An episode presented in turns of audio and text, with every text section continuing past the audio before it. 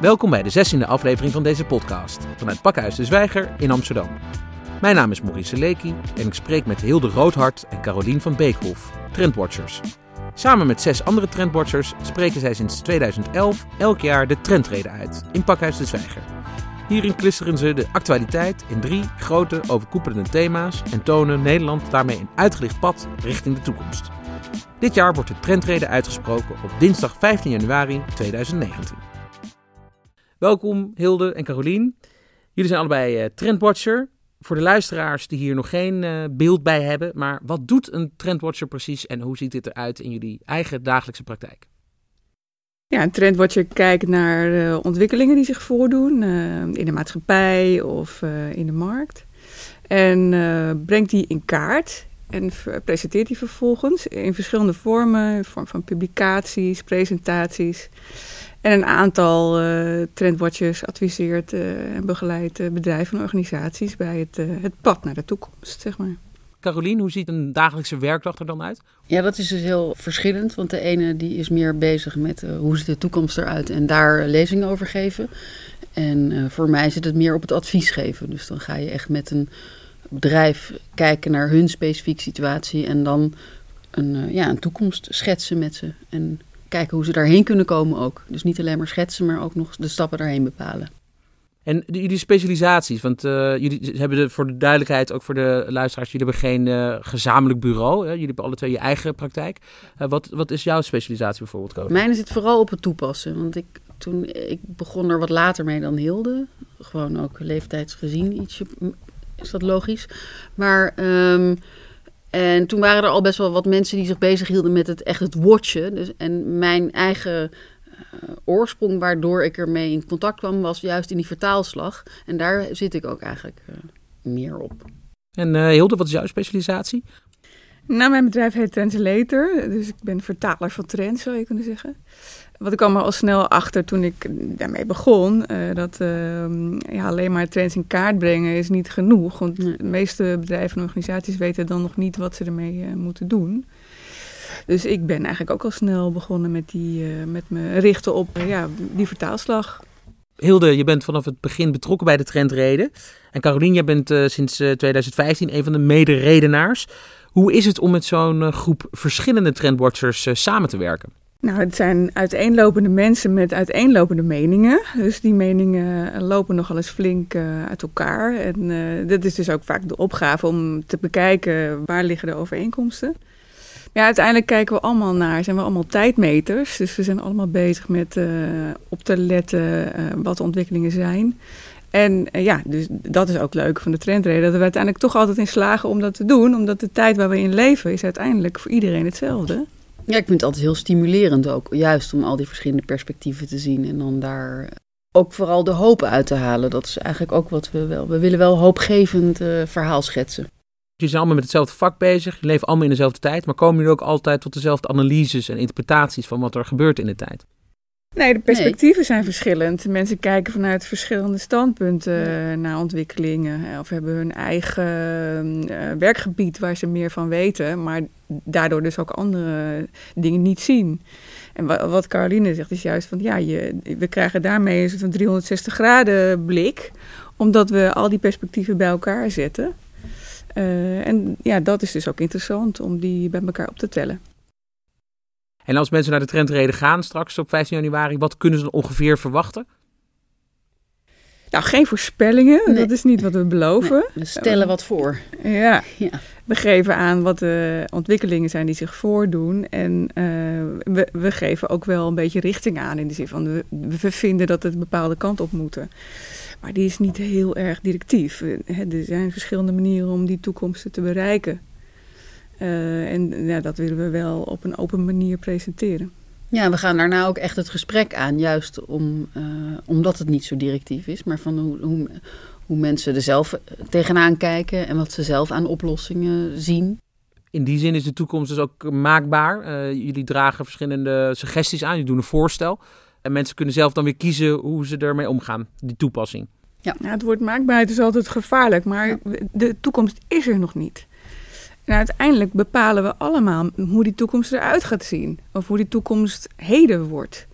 En daar uh, kun je wel degelijk uh, invloed op uitoefenen. Dus ja, in die zin... Uh, en waarom is het woord uh, maakbaar dan gevaarlijk? Nou, dat hangt zo af van een soort van maakbaarheidsidealen. Van als je ja. maar de mensen op een bepaalde manier stuurt... dan uh, wordt de toekomst zoals we hem hebben willen. En zo eenvoudig is het niet. Nee, er zit ook een soort van perfectie-idee uh, achter... en dat alles maar te kneden is. En er zijn toch ook gewoon wel onvoorziene omstandigheden waar je ja. wat mee... Maar dat laat onverlet dat het niet iets is wat ons overspoelt. Wat we nu doen, dat beïnvloedt wat we straks krijgen. En is het dan ook nog zo dat jullie daarin, laten we zeggen, objectieve adviseurs zijn? Want jullie zijn niet directief, maar sturen jullie wel mensen een bepaalde richting? Of geven jullie een soort gewenst scenario aan? Nou, we kunnen niet achteruit. Dus oplossingen uit het verleden, ja, daar zijn we niet echt een voorstander van. Want die brengen niet... Uh... Die blijken geen garantie voor de toekomst nee, te zijn. Totaal niet. Dus we moeten ook durven veranderen en dingen uitproberen. En uh, soms die onzekerheden te accepteren. Want anders kun je veranderingen niet laten ontstaan. Nee, en wat we ook doen in die trendreden leggen we een aantal lijnen van oplossingen neer...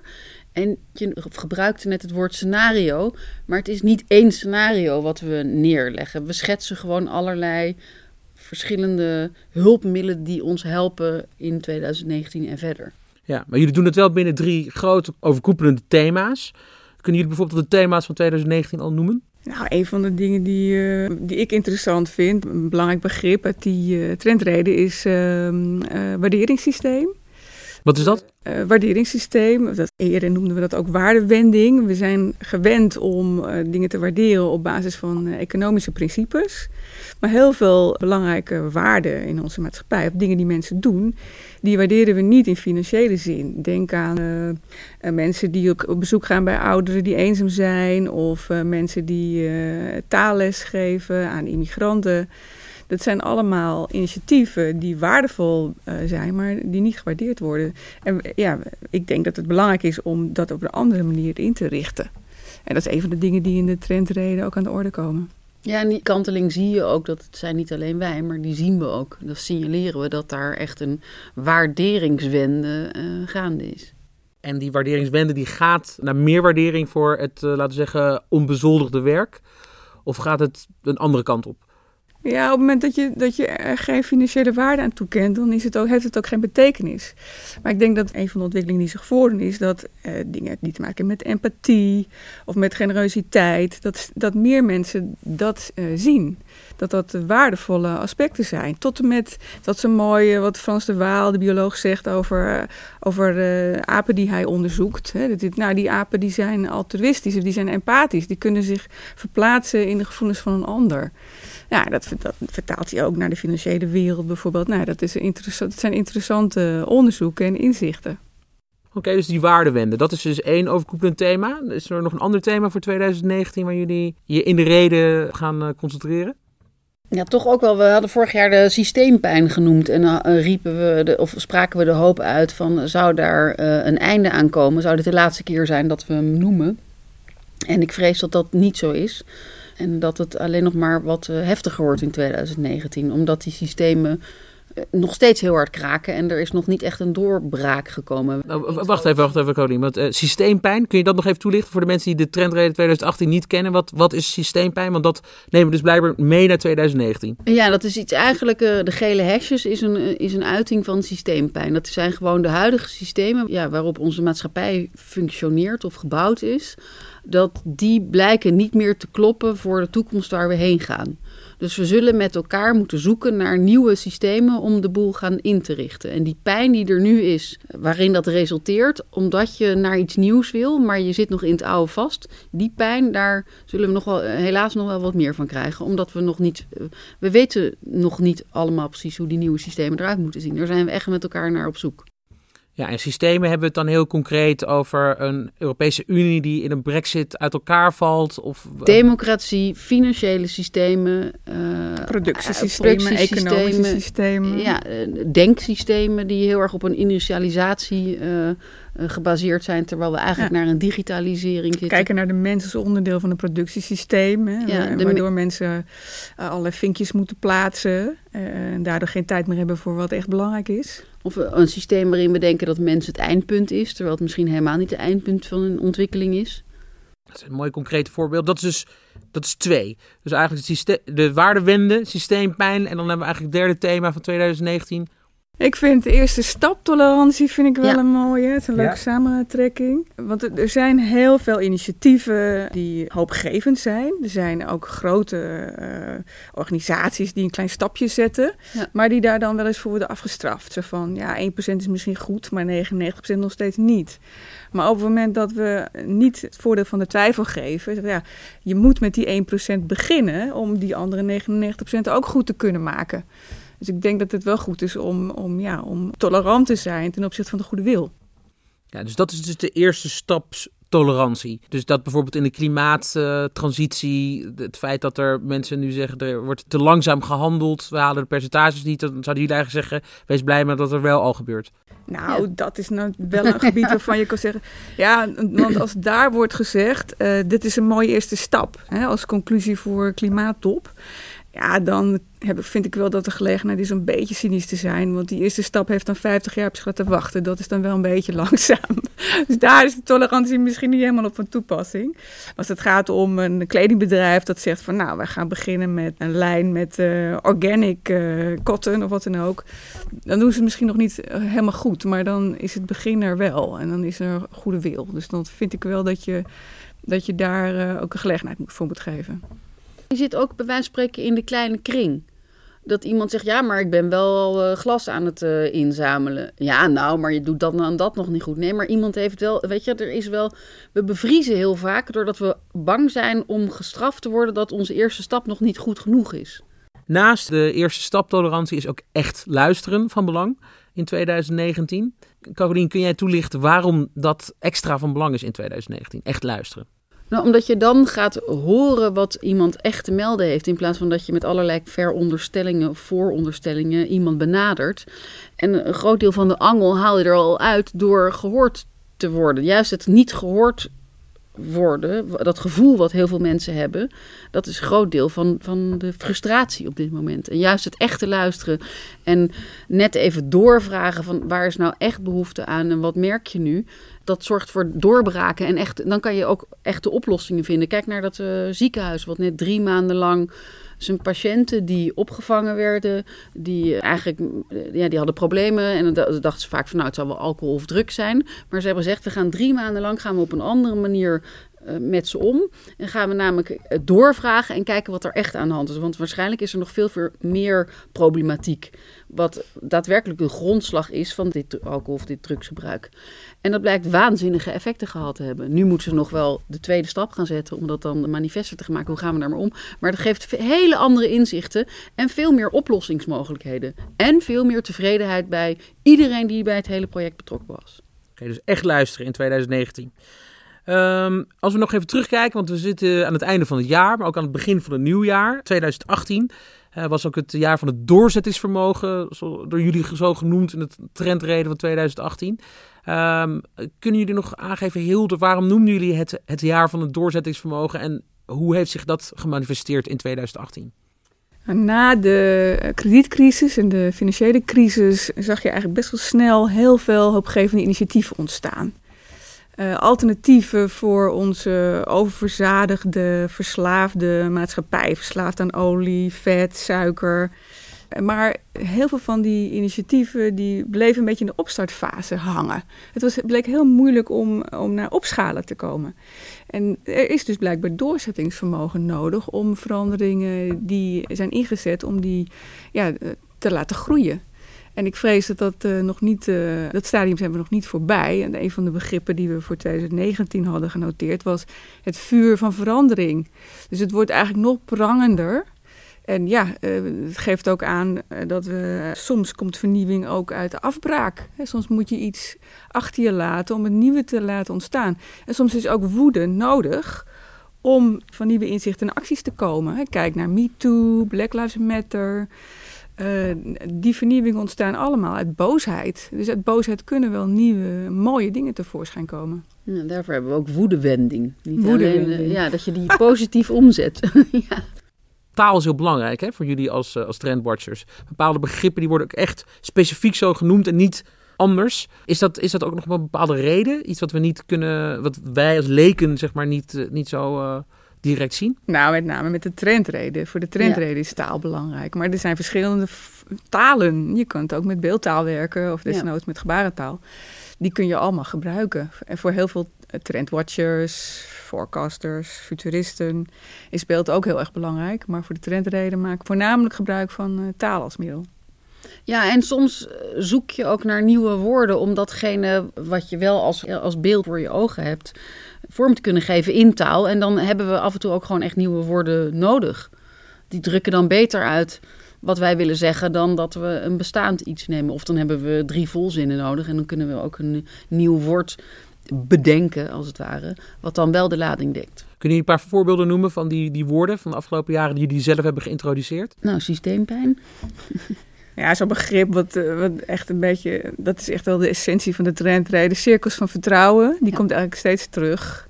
Ja, wat is een cirkel van vertrouwen? Ja, dat zo, je kunt veranderingen te bewerkstelligen op basis van vertrouwen. En dat betekent dat je vertrouwen in jezelf moet hebben, maar ook in de ander en in de situatie. En je kunt een, weinig bewerkstelligen als er uh, geen vertrouwen is. Dat is een voorwaarde voor veranderen. Ja. Nou, jullie noemen het toevallig zelf in tweeduizend achttien dat er een vertrouwensdieptepunt was. Zijn we daar inmiddels al een beetje van hersteld? Oeh, nee. nee ik vind, dat vind ik helemaal niet. Nee, nee. nee. Het staat steeds, steeds meer ter discussie. Dat je zelfs uh, mensen... Oh, sorry, pardon. J- jullie bedoelden het helemaal niet. Jullie vinden niet dat de, de, de, de dieptepunt is hersteld. Of jullie vinden niet dat er een dieptepunt was? Nee, juist, we vinden wel dat er een dieptepunt was, maar we vinden dat we er nog niet uit zijn. Precies. Nee, het is heel heftig. Ik vind het eigenlijk kenmerkend. De afgelopen jaar vond ik het, dat sorry van uh, Ralph Hamers van de I N G. Het was echt too little too late. Hij was onlangs uh, in de Tweede Kamer om sorry te zeggen. Ja, maar ik vind ook Klaas Dijkhoff, die gewoon die openlijk zegt dat een rechter maar een mening heeft. Dat vind ik ook echt, dat is een heel eng ja, voor het vertrouwen ja. in onze, bij een aantal systemen, de rechtsstaat. de rechtsstaat, waar we toch op gebaseerd zijn. Het is, ik zeg, we zeggen niet dat de, of ik zeg niet dat de rechtsstaat op dit moment volledig uh, perfect functioneert, integendeel. Maar als je daar uitgebreid, dan moet je daar met elkaar besluiten, luisterend, van wat gaan we daarin veranderen. En niet zomaar alles gaan wegbonjouren als een mening.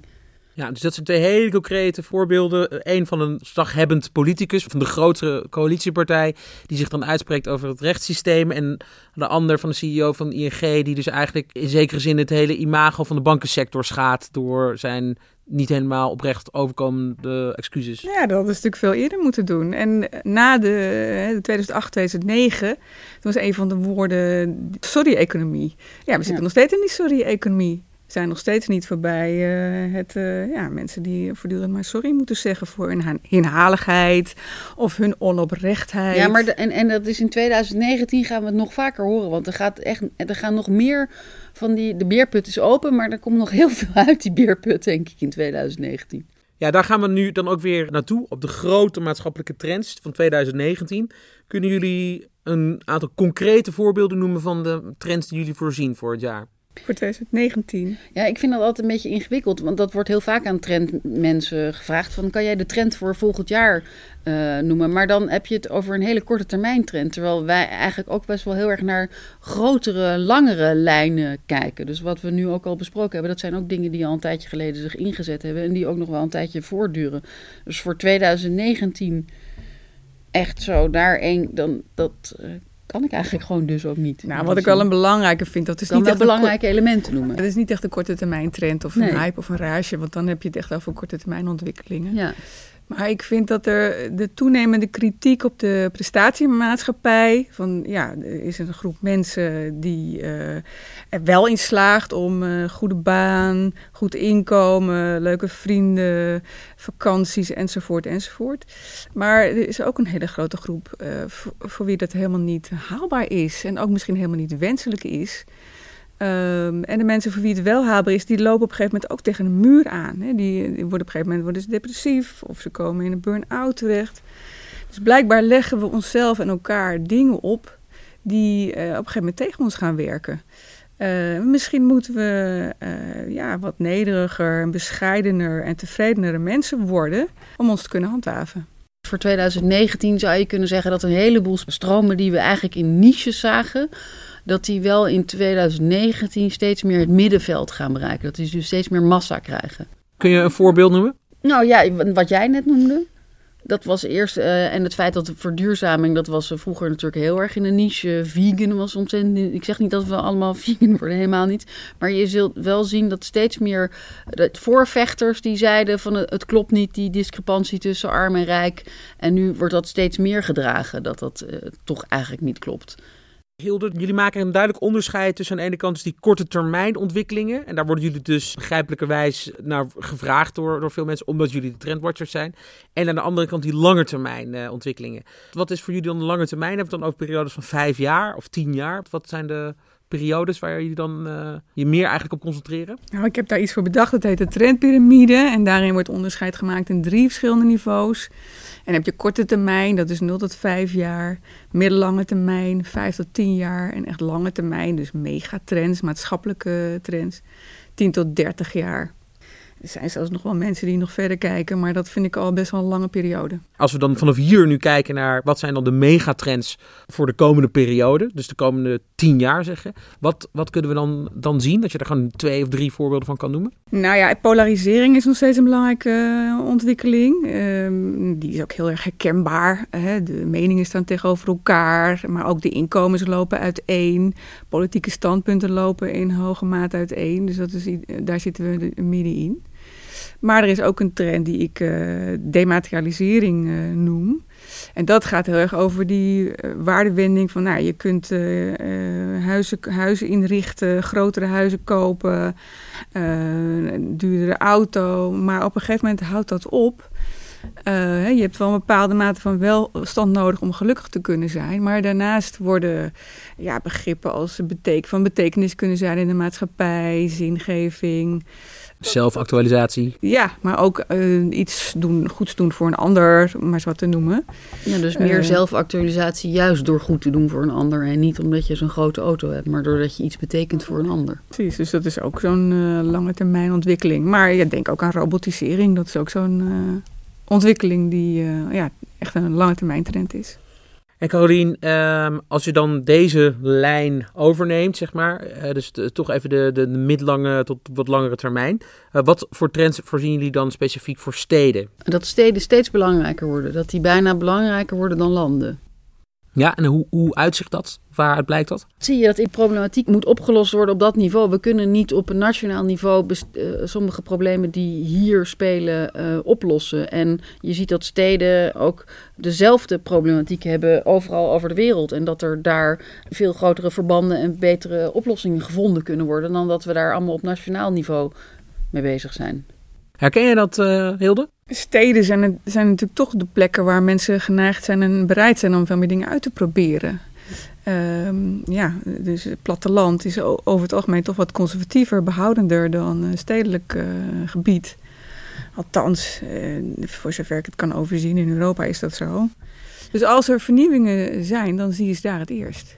Plus dat uh, daar, kom, daar komt het theoretische en het praktische ook samen in de stad. Hè? In, op, op nationaal niveau de, denk je vaak erover na, bij wijze van spreken. Maar je moet het op de, in, de, in de stad ook nog wel eens even echt uh, daadwerkelijk uh, gaan uitvoeren, dat beleid wat je daar uh, bovenin bedenkt. En dan als dus inderdaad die steden die epicentra zijn van de verandering en van de vernieuwing, juist omdat daar zoveel praktijk en theorie samenkomt, wat zijn dan specifieke ontwikkelingen in die steden die interessant zijn om mee te nemen? Nou, wat ik een interessante ontwikkeling vind is zeg maar de, de stadsboerderij ja. en de vergroening van de stad. Dat is een grappige tegenstelling, hè? Want er worden plannen gemaakt voor echt torenhoge appartementengebouwen. Uh, maar er is ook een stadsecoloog. En nu is het niet zo, geloof ik, dat het groen in de stad toeneemt. Dat is wel zorgwekkend. Maar uh, dat de experimenten op dat gebied plaatsvinden, vind ik wel boeiend. Ja, en ik vind het ook heel boeiend dat er een soort van gecultiveerd gaat worden zonder echt zonlicht. Dus dat er gewoon een boerderij, maar dan een plantenboerderij in een flatgebouw gaat komen. En wat dat met zich mee gaat brengen. Dingen die met vertical farming te maken hebben of iets dergelijks. Ja, waar nu in Eindhoven heel erg geëxperimenteerd wordt ook. Als we van steden nog Amsterdam maken, Pakhuis de Zwijger zit natuurlijk in Amsterdam. Het is... Nou, ik vind het wel, het blijft wel mooi dat in Amsterdam de verschillen nemen wel toe. Maar als je het vergelijkt met Parijs of met Londen, dan valt het nu nog wel reuze mee. Ja. Er is toch altijd wel een soort van openheid en verdraagzaamheid naar mensen toe. En ik vind dat we dat moeten vasthouden. Als het dreigt verloren te gaan, dan moeten we ons best doen om dat tegen te gaan. Ja, dat vind ik wel. In hoe die, die, die, want juist nu is het nog, zijn wijken nog heel spannend, omdat er zo'n diversiteit is. Op allerlei manieren diversiteit. Dus dat is van inkomensdiversiteit, van, van achtergrondendiversiteit, van, van opleidingsdiversiteit. En hoe we dat gaan behouden. Want dat geeft juist nu ook, dat denk ik wel eens een van de krachten. krachtige punten van Amsterdam. En je ziet op sommige plekken zie je een beetje uitholling ontstaan. En hoe we dat gaan tegengaan. Monoculturen die, die ontstaan. Ja, en om juist die pluriformiteit, daar zit... We hadden het vorig jaar ook over die overlap tussen cirkels van vertrouwen. En dat je dus uit je bubbel komt. En dat je gaat kijken hoe kunnen we meerwaarde van jouw bubbel met mijn bubbel. Maar dan is bubbel en heeft zo'n negatieve connotatie. Maar hoe kunnen we daar, hoe kunnen we meerwaarde creëren door ons samen te koppelen? En ik hoop dat we dat met elkaar goed kunnen organiseren in Amsterdam. Goed, dit gezegd hebbende, zouden jullie uh, onze luisteraars nog uh, een laatste boodschap mee willen geven? Ga vooral doen, zelf ook. Wacht niet tot iemand anders het doet, maar doe vooral ook lekker echt zelf. Dankjewel, Carolien. Ja. Wees geen slachtoffer van de tijd. Want je kunt overal beginnen. Ik heb ja. dat wel eens eerder gezegd. Maar je maakt niet zoveel uit waar je begint. Je kunt je kledingkast open doen en bedenken van... Goh, dit zijn heel veel kleren die ik nooit aantrek. Wat voor zin heeft het dan om iets nieuws te kopen? Of uh, als je in de winkel staat en de achterkant van de verpakking leest... trek daar dan ook je conclusies uit. Het kan heel klein. Je kan alleen maar grote ja. veranderingen teweeg brengen door heel klein te beginnen. Beste luisteraars, dit was de zestiende aflevering van de podcastserie van Pakhuis de Zwijger. Op dinsdag vijftien januari kun je aanwezig zijn bij de Trendrede in Pakhuis de Zwijger. Voor meer informatie over de Trendrede kun je kijken op trendrede punt n l. Andere programma's van Pakhuis de Zwijger zijn te vinden op de zwijger punt n l. Een rating achterlaten of je abonneren op deze podcast kan via SoundCloud, Spotify, iTunes en Stitcher. Dank voor het luisteren en tot de volgende keer.